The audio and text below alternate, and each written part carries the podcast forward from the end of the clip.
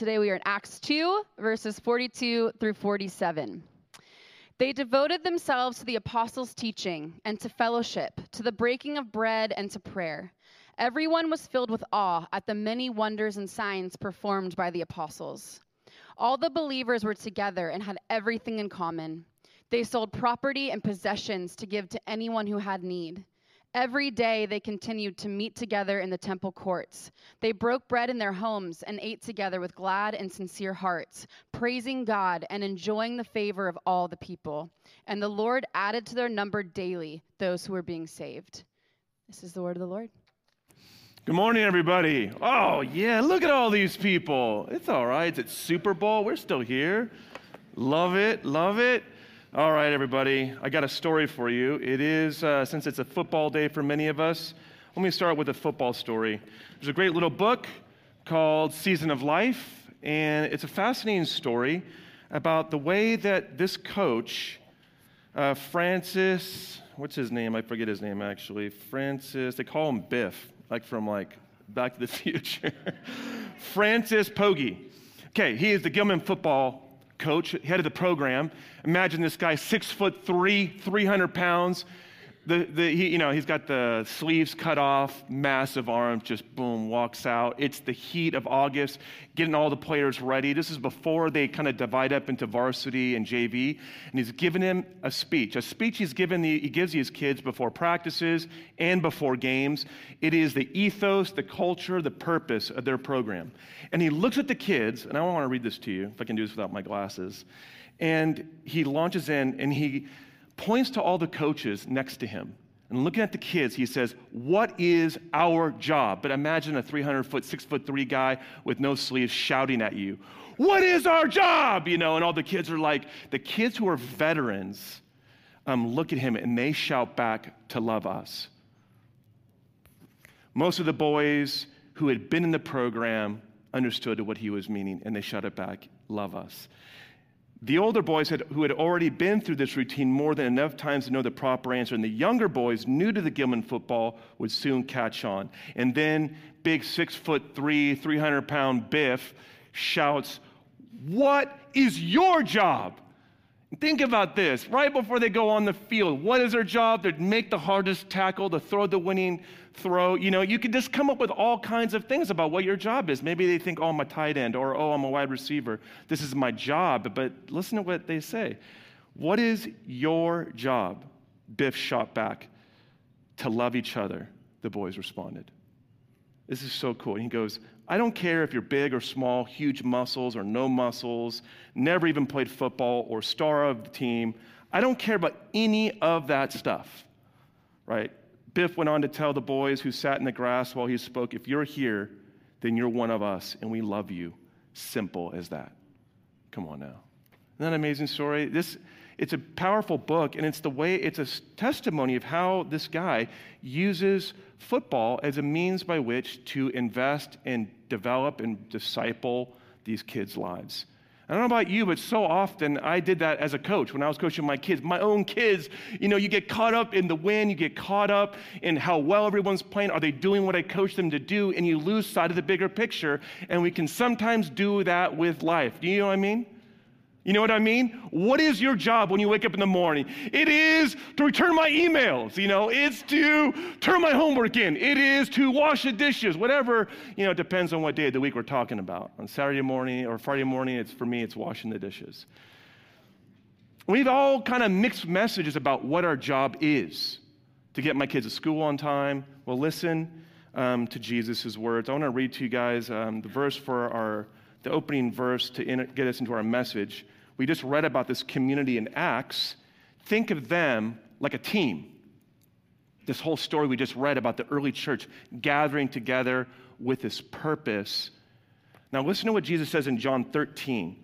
He says, A new command I give you love one another.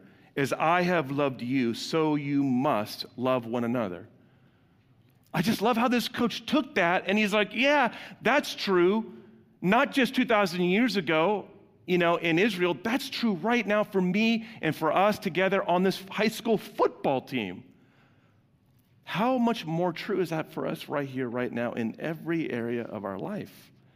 Now, that command that Jesus issued in that moment ignited a radical movement of people that swept through the Roman Empire and it turned the world upside down. I think the thought is if our purpose and our job is to love each other, that team is going to be a losing team.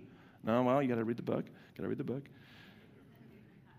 But here, Jesus ignites a movement of people who are living their lives from a new motivational source in their life.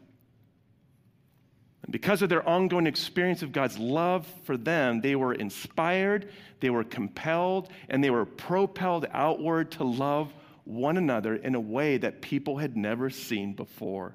And that's what we see in Acts 2. And to go back to the message I did a couple weeks ago, I don't know if you guys remember, but I had this line to quote myself, forgive me. We give the love we receive. We give the love we receive. Think about that for a minute. So you could play with that numerous ways. The love that you're giving says something about the love you did receive as a child, maybe from your family. But more importantly, it says something about the love that we are enjoying and experiencing with God. And that's what Jesus is talking about when he says, Love one another as I have loved you. He doesn't say, Love one another so that I can love you and put up with you. Thank God. Thank God that somewhere there is someone who doesn't need you to love you. Doesn't need you to be perfect, doesn't need you to have it figured out, doesn't need you to have the answers, doesn't need you to even love them. And that person is Jesus Christ, the Son of God, God in flesh, who came to show you what your job is on earth. It is to know that your Father in heaven loves you and to know that you are here to love the people that God has put in your life. That is your job. Your job more than to be an engineer, more than to be a teacher. Get this, even more than to be a mother is to love those people in your home and the people that God has put around you because all those other jobs can sometimes obscure what we're really about, what we're here to do. It's not just about being on time and getting and taking a shower, although for us as parents, if we could just get our kids to do that, we'd be thrilled. But it's bigger than that. The quality of the love that was going on in this community was so attractive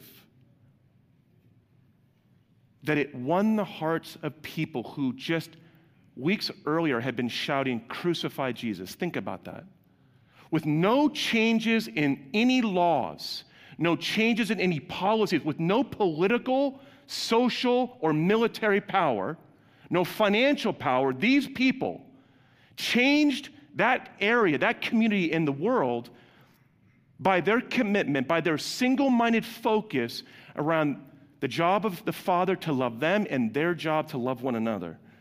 It was so attractive. Daily people were being added to their community. So I want to ask you this How would you describe the quality of the love of the community that we just read about? Take a minute, real quick, 10 seconds, share one thing that you would, way you would describe the love that this community that we just read about had for one another in Acts. Go ahead and share one descriptor. Come on, real quick.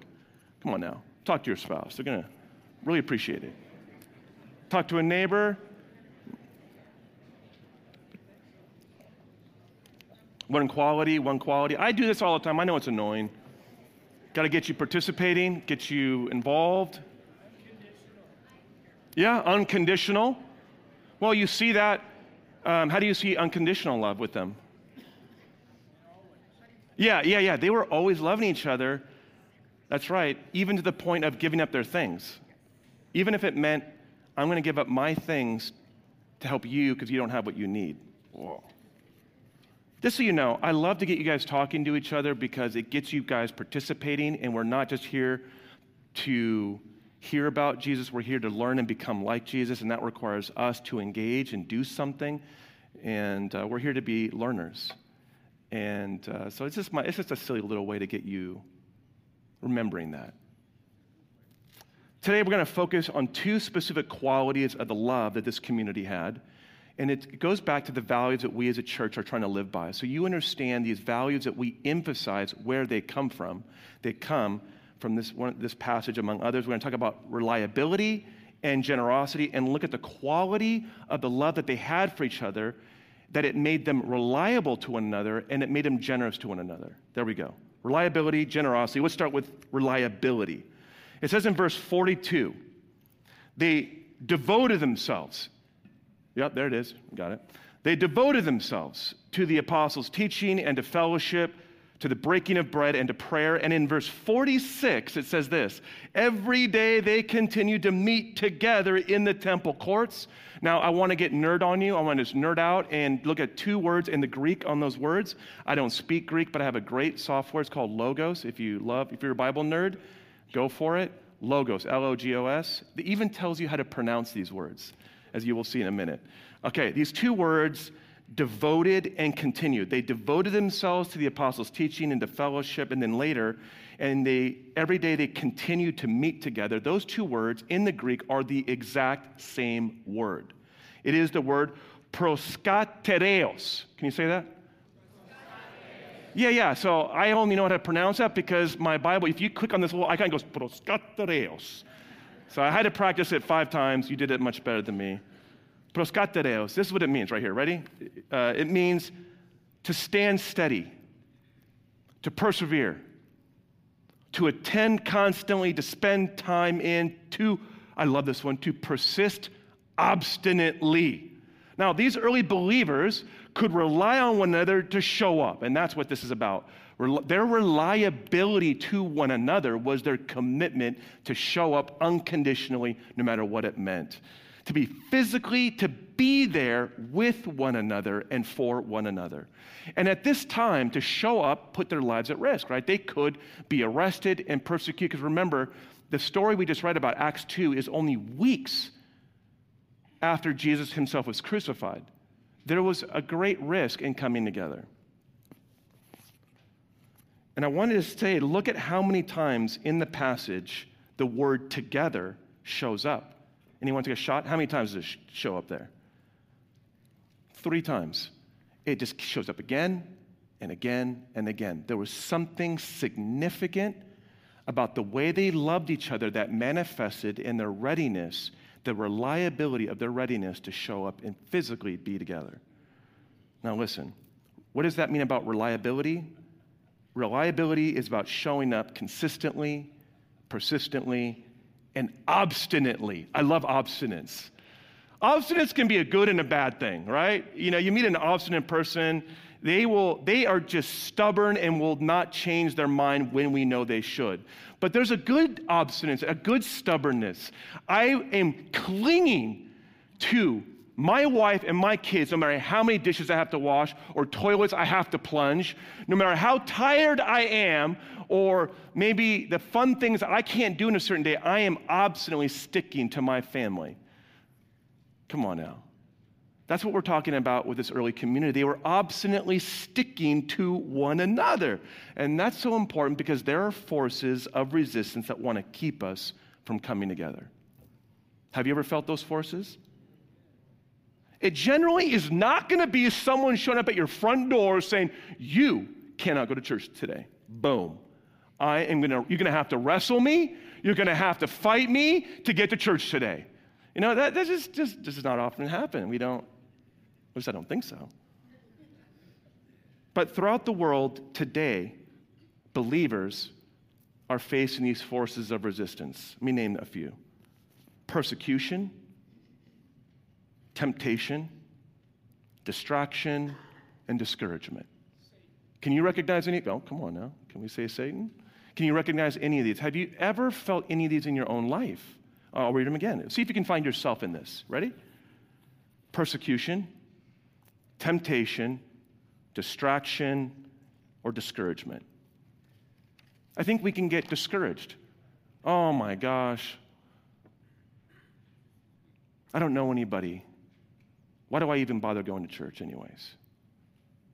Or how about this? temptation. Oh my gosh, this bed feels so comfortable right now. I'll tell you, when I got the windows open, and I, I sleep with two fans on a ceiling fan and a, and a, and, a, fan on the ground. My wife can't stand it, but she's put up with me. And, and I wake up in the morning, and there, if there's a chill in the room and I'm under those warm covers, oh, I just love it. And I just want to stay right there. Right there. Temptation. Or how about distraction? There's just so many things going on in our lives, and that's a major one for us. Just so many fun things we can do in Southern California, right? You in some parts of the world, it's frozen over, it's freezing. There is nothing to do. We might as well go to church. Might as well. There is like, what are we to do? For the families, stay in the house all day with these rugrats? No way. We're going out of the house. We're getting out of here. Church, please save me. But here, it's like, I mean, look, you, I have my, my sister lives in Washington, D.C. She can't even believe what we're getting right now. It's like you look outside, it's like, it might as well be July. We're going, it's summertime, baby. We're going to go out. We go cycling. We're going to get our, you know, I don't know, we're going to have our fun. We're going to go surf. We're going to go hang, you know, so we got, we got distractions. But listen, every time we show up, we are making the love of this community stronger. Every, I, I want to put this in very direct terms. Every time you show up, you are making the love of this community stronger. Now, that's not just a ploy to motivate you to come to church to sell the show. I'm trying to show you that as far back as the church goes, to right here to Acts, the commitment to be together was not just about, oh, we got to make sure we keep the lights on at church. It's about keeping the fire on in one another's hearts. Because every time you show up and you are here, you're presenting yourself to God to use you to encourage others, and just your presence is encouraging. Can you imagine if you showed up today? Okay, you two guys in the black hat and the red shirt. Can you imagine you? Yeah, yeah, you guys right there. What's up? What's up? What's your name, bro? In the black hat. What's your name? What's Spencer? What's up, Spencer? Can you imagine, Spencer? You roll in, you're coming to church, and all of a sudden there's nobody in the room, just me and you. I come up here, I'm like, all right, everybody, I guess it's just us. Hey, you know, it would just be awkward. You might like, can I sneak out when he looks down at his notes? I'm gonna run for it. you know. But you guys look out of this whole room and you're like, you know what? I'm not alone. I'm walking with Christ. I'm not the only one. There's other people here. Listen, the reason we can have this kind of love for each other to show up is because that's the way that Jesus loves us. Let me show you the scripture. We love one another the way we are loved. And this is how God loves us. I want to show you this scripture, Matthew 28 19. Can we go to this next slide? Therefore, go and make disciples of all nations, baptizing them in the name of the Father, and the Son, and the Holy Spirit, and teaching them to obey everything I've commanded you. And what? And surely I am with you always to the very end of the age. Jesus doesn't love us and just send us off to go do the best we can, right? He continues with us through the Holy Spirit. He is with you always. And when you guys show up, we are a living sign to one another that God is the one who will always show up for me. The physical presence that we give as a gift to one another is the gift of reminding each other that God is the one who will show up for me. He is with me. He will never leave me. He will never forsake me.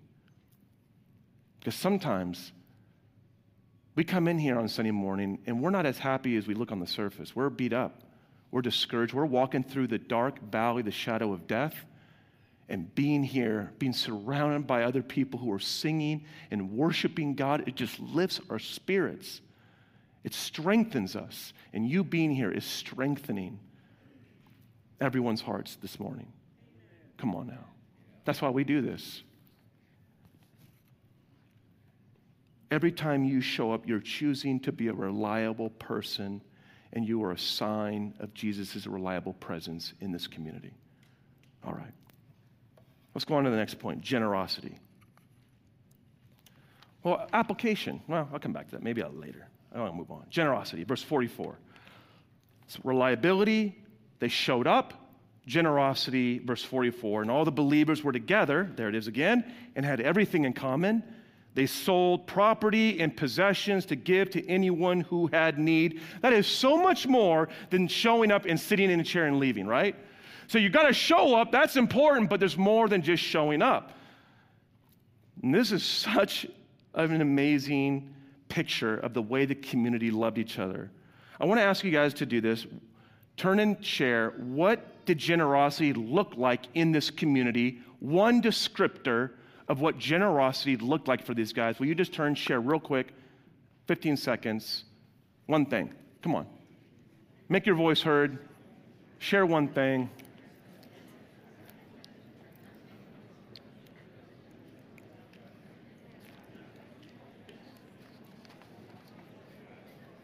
All right, you got something?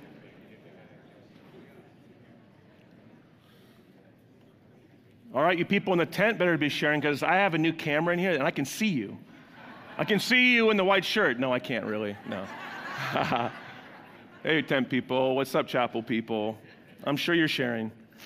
All right, listen. Um, because this community showed up, they were able to grow up into Jesus' generosity. You got to show up to grow up, and that's just really true about our faith. It starts as something really simple that you can do. It's, it's not heroic or supernatural to show up and be here, to show up to your small group, to show up to your accountability group, to show up in those relationships that God has put in your life.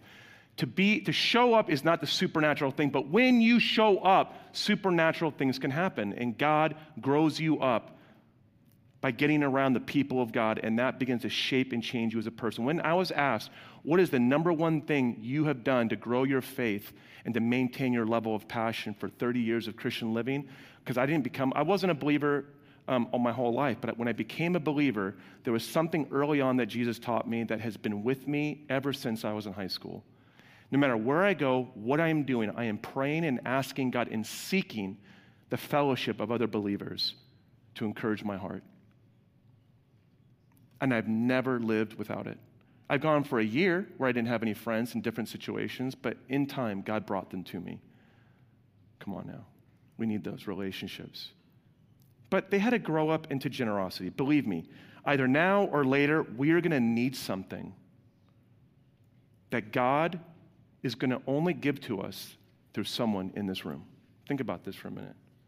There's going to come a time when you are going to need something and you're going to be praying and asking God, God, I need your help. And God's answer is not going to be something just miraculously appearing out of the sky and dropping on your house. It's going to come through someone in this room. We have stories, I got stories after stories of people going through some of the darkest moments in their life and those needs being supplied by this community. People going through battles with cancer people's rent and mortgages being paid by this church, meals being dropped off, people showing up and praying for families. I know one woman came here. She didn't have a car. Her car broke down. She couldn't afford a new car. I don't even know how it got out. I don't even know. It's just like God thing. She just showed up. Somehow someone found out, and that week someone donated a car to her. I don't know, but when we show up, it's in this place that God is going to want to meet some of those needs in our life. Believe me, God has given you something so that you can be His answer to someone else's prayer. Ephesians 4 7, look at this scripture. I love this. However, He has given each one of us. Okay, we're going to, let's just stand up and read this out loud. Come on, this is so good. I want you to own this. Instead of us, let's say me. Let's say, however, he has given me a special gift. Ready? Let's read together. However, he has given me a special gift through the generosity of Christ. Stay standing. Do you know that you've been given gifts from God? Some of those gifts are spiritual.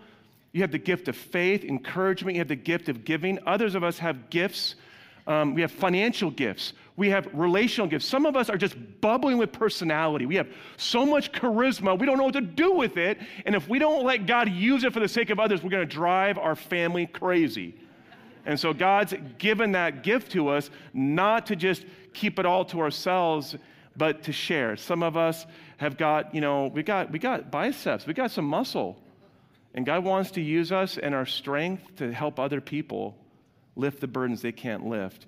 What gifts has God given you? I want you to just take a moment. I'm going to give us a moment of reflection. What gifts has God given you to bring to this community? What gifts? Let's just close our eyes for a moment. Lord, we pray that right now, this week, bring to mind the gifts. Help us to see the gifts you've given us, things that we took for granted, that we thought were our achievements, are really your gifts so that we could be your answer to someone's prayer. In Jesus' name, amen. Thank you guys. You can see it. Listen, this is the gift of friendship. Some guy a couple weeks ago came to church and someone just walked up, didn't even know him, and just said, Can I pray for you? Would you mind if I just prayed for you? I, have a, I feel like God wants me to pray a blessing over you. Sure. This is like a fifth, no, yeah, late 40s, early 50s, early 50s. This person's like in their 20s. You'd think, oh, no way, they're going to connect.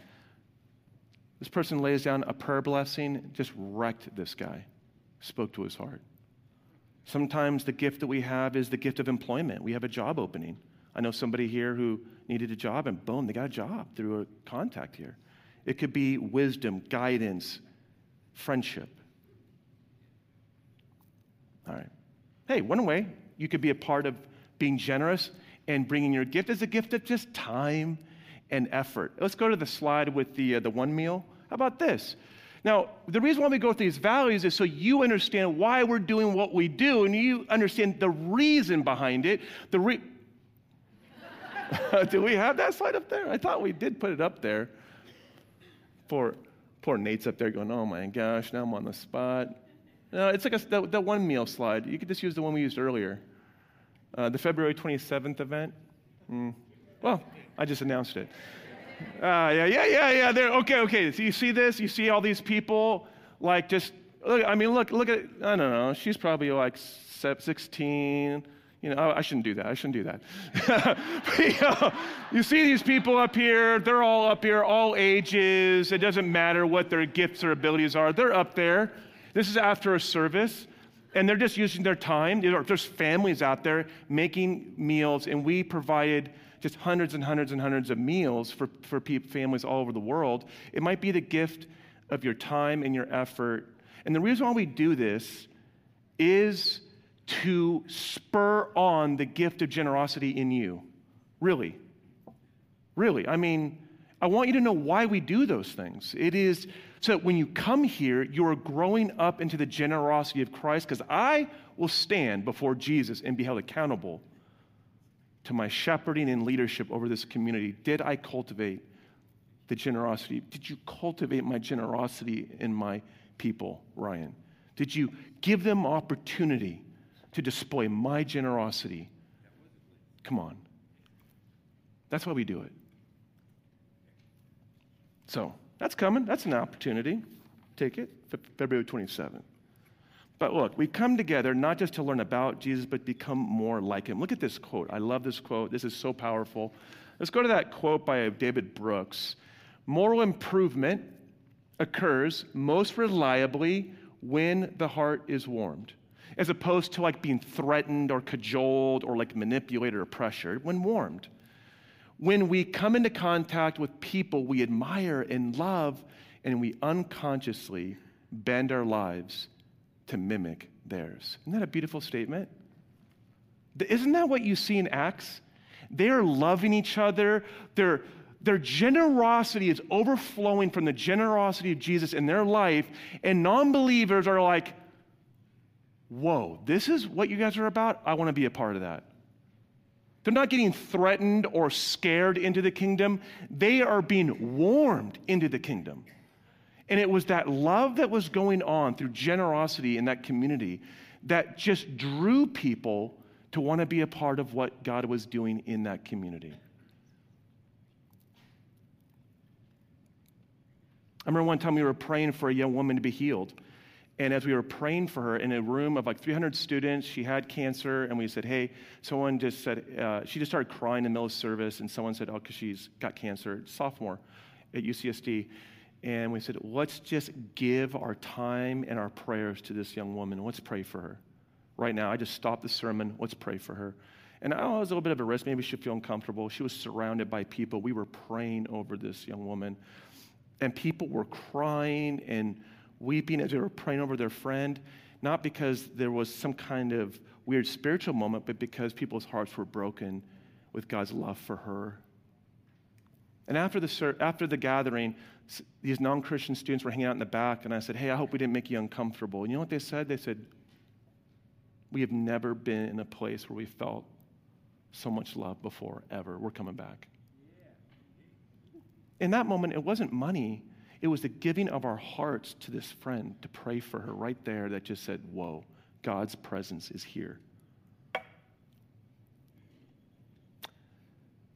When we come into contact with a generous person, it warms our hearts and it bends our lives to mimic theirs. Does that make sense? And that is not, can't be more true than it is with Jesus. When you experience his generosity towards you, it doesn't shame you into the kingdom. It doesn't guilt you to, back to God. It warms your heart back to him. When I was coming to faith, I had a friend who was witnessing to me.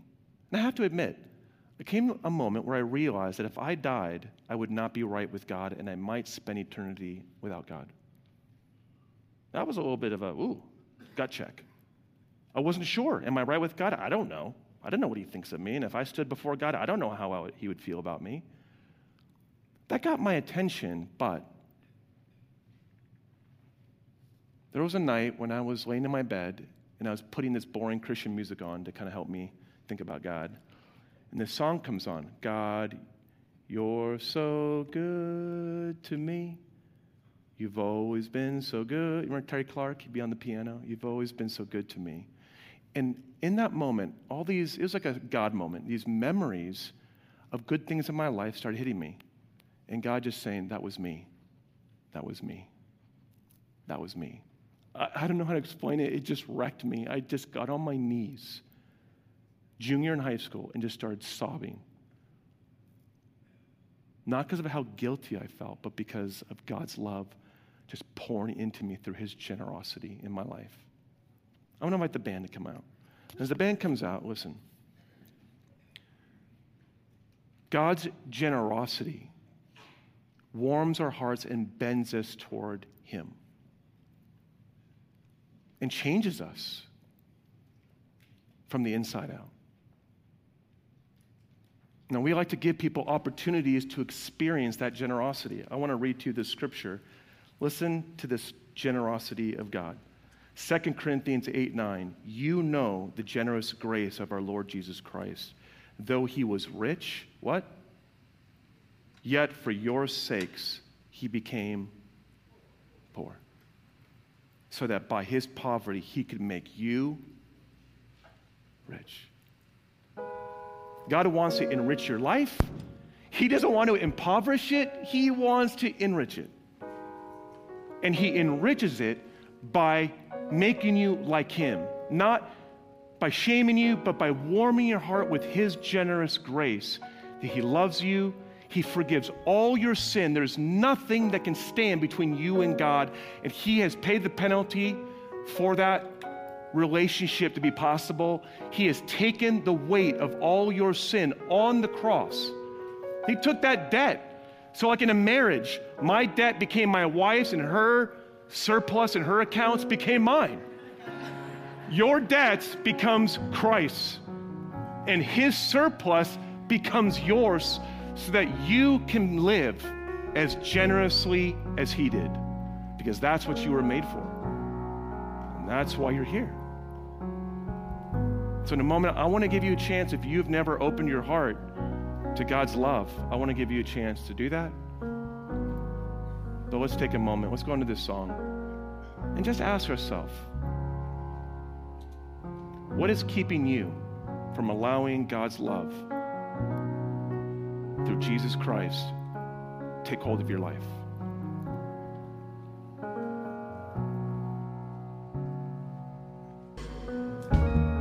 when I gave my life to Jesus, his generosity towards me started showing up in really weird ways. I remember I started wearing this, I made a white t shirt and I wrote, Ask me about Jesus.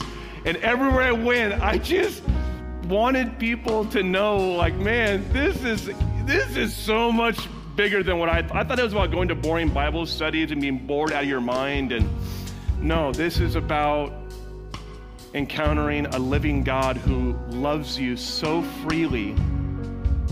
Nothing in this world can compare to it. And I wanted everybody to know. I would walk around the mall and go places with this t shirt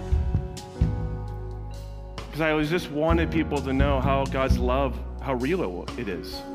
I wanted to share my faith. The other thing I started doing was I just found this weird impulse to start sharing my things. I was hanging out with this homeless guy and he didn't have shoes and I don't know, I just wanted to give him my shoes.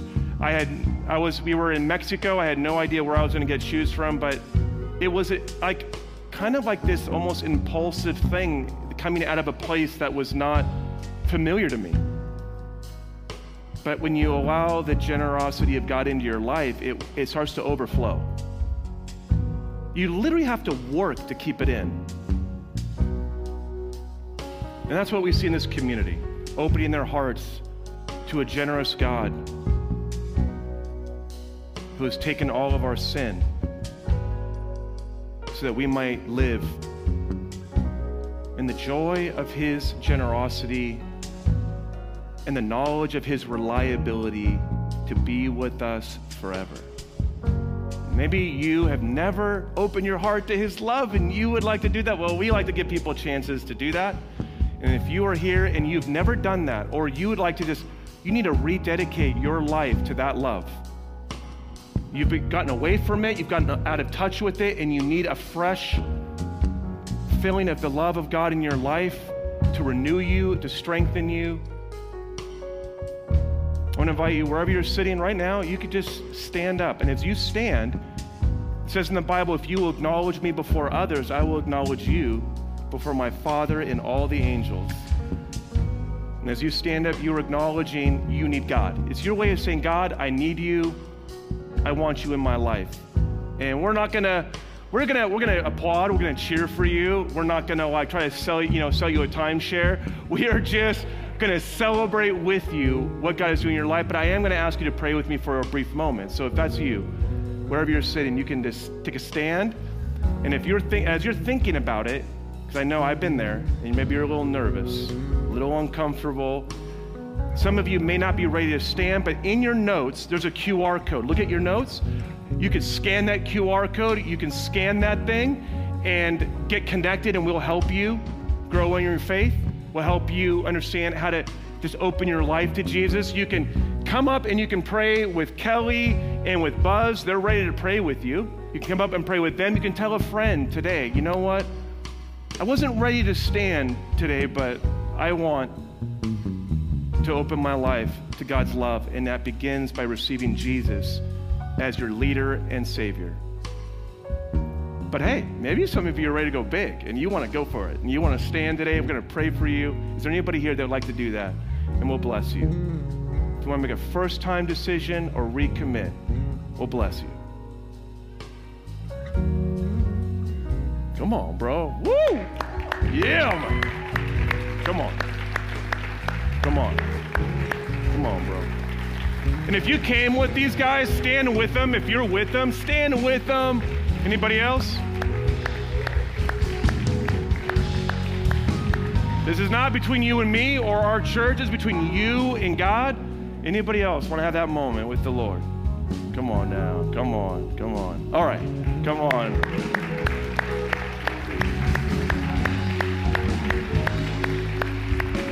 Says that every day people are being added to their number. And so every week we want to give people chances to just experience God's love for them as you stand publicly, I want you to remember that 2,000 years ago, Christ stood for you publicly. He took his stand for you on the cross. And he wasn't ashamed to call you his son, his daughter. And we stand so that we can be seen by each other and we can see so that we can embrace one another as a part of this community. So you are no longer just in the shadows, you are with us and one of us now. And our job, what's our job, church? You remember the, the drill? I'm gonna, I'm gonna only stand for a couple more seconds, but listen. What is our job is to love them. What's our job to these ones that are standing? And what's our job to one another? Let's pray. Lord, we just thank you for these dear ones. We just, just pray this simple prayer with me. Lord Jesus, I receive you into my life. Your forgiveness for all my sin. I receive your love, your generosity, and your grace for me. Fill me with your Holy Spirit and graft me. Yep, graft. Graft me into this community, which is my new family. In Jesus' name, amen. Amen.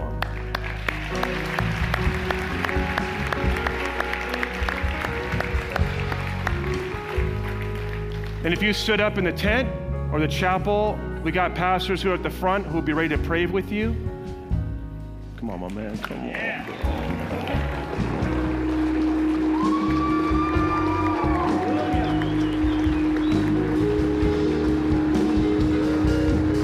On, brother.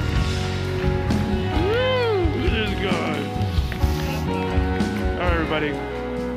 If you need prayer, if you want to come into faith but you didn't want to stand, come up here. If you just need a renewing of your faith for whatever reason, come let us pray for you. But I'm going to be praying with that guy after service. God bless you guys. Have a great week. See you next week.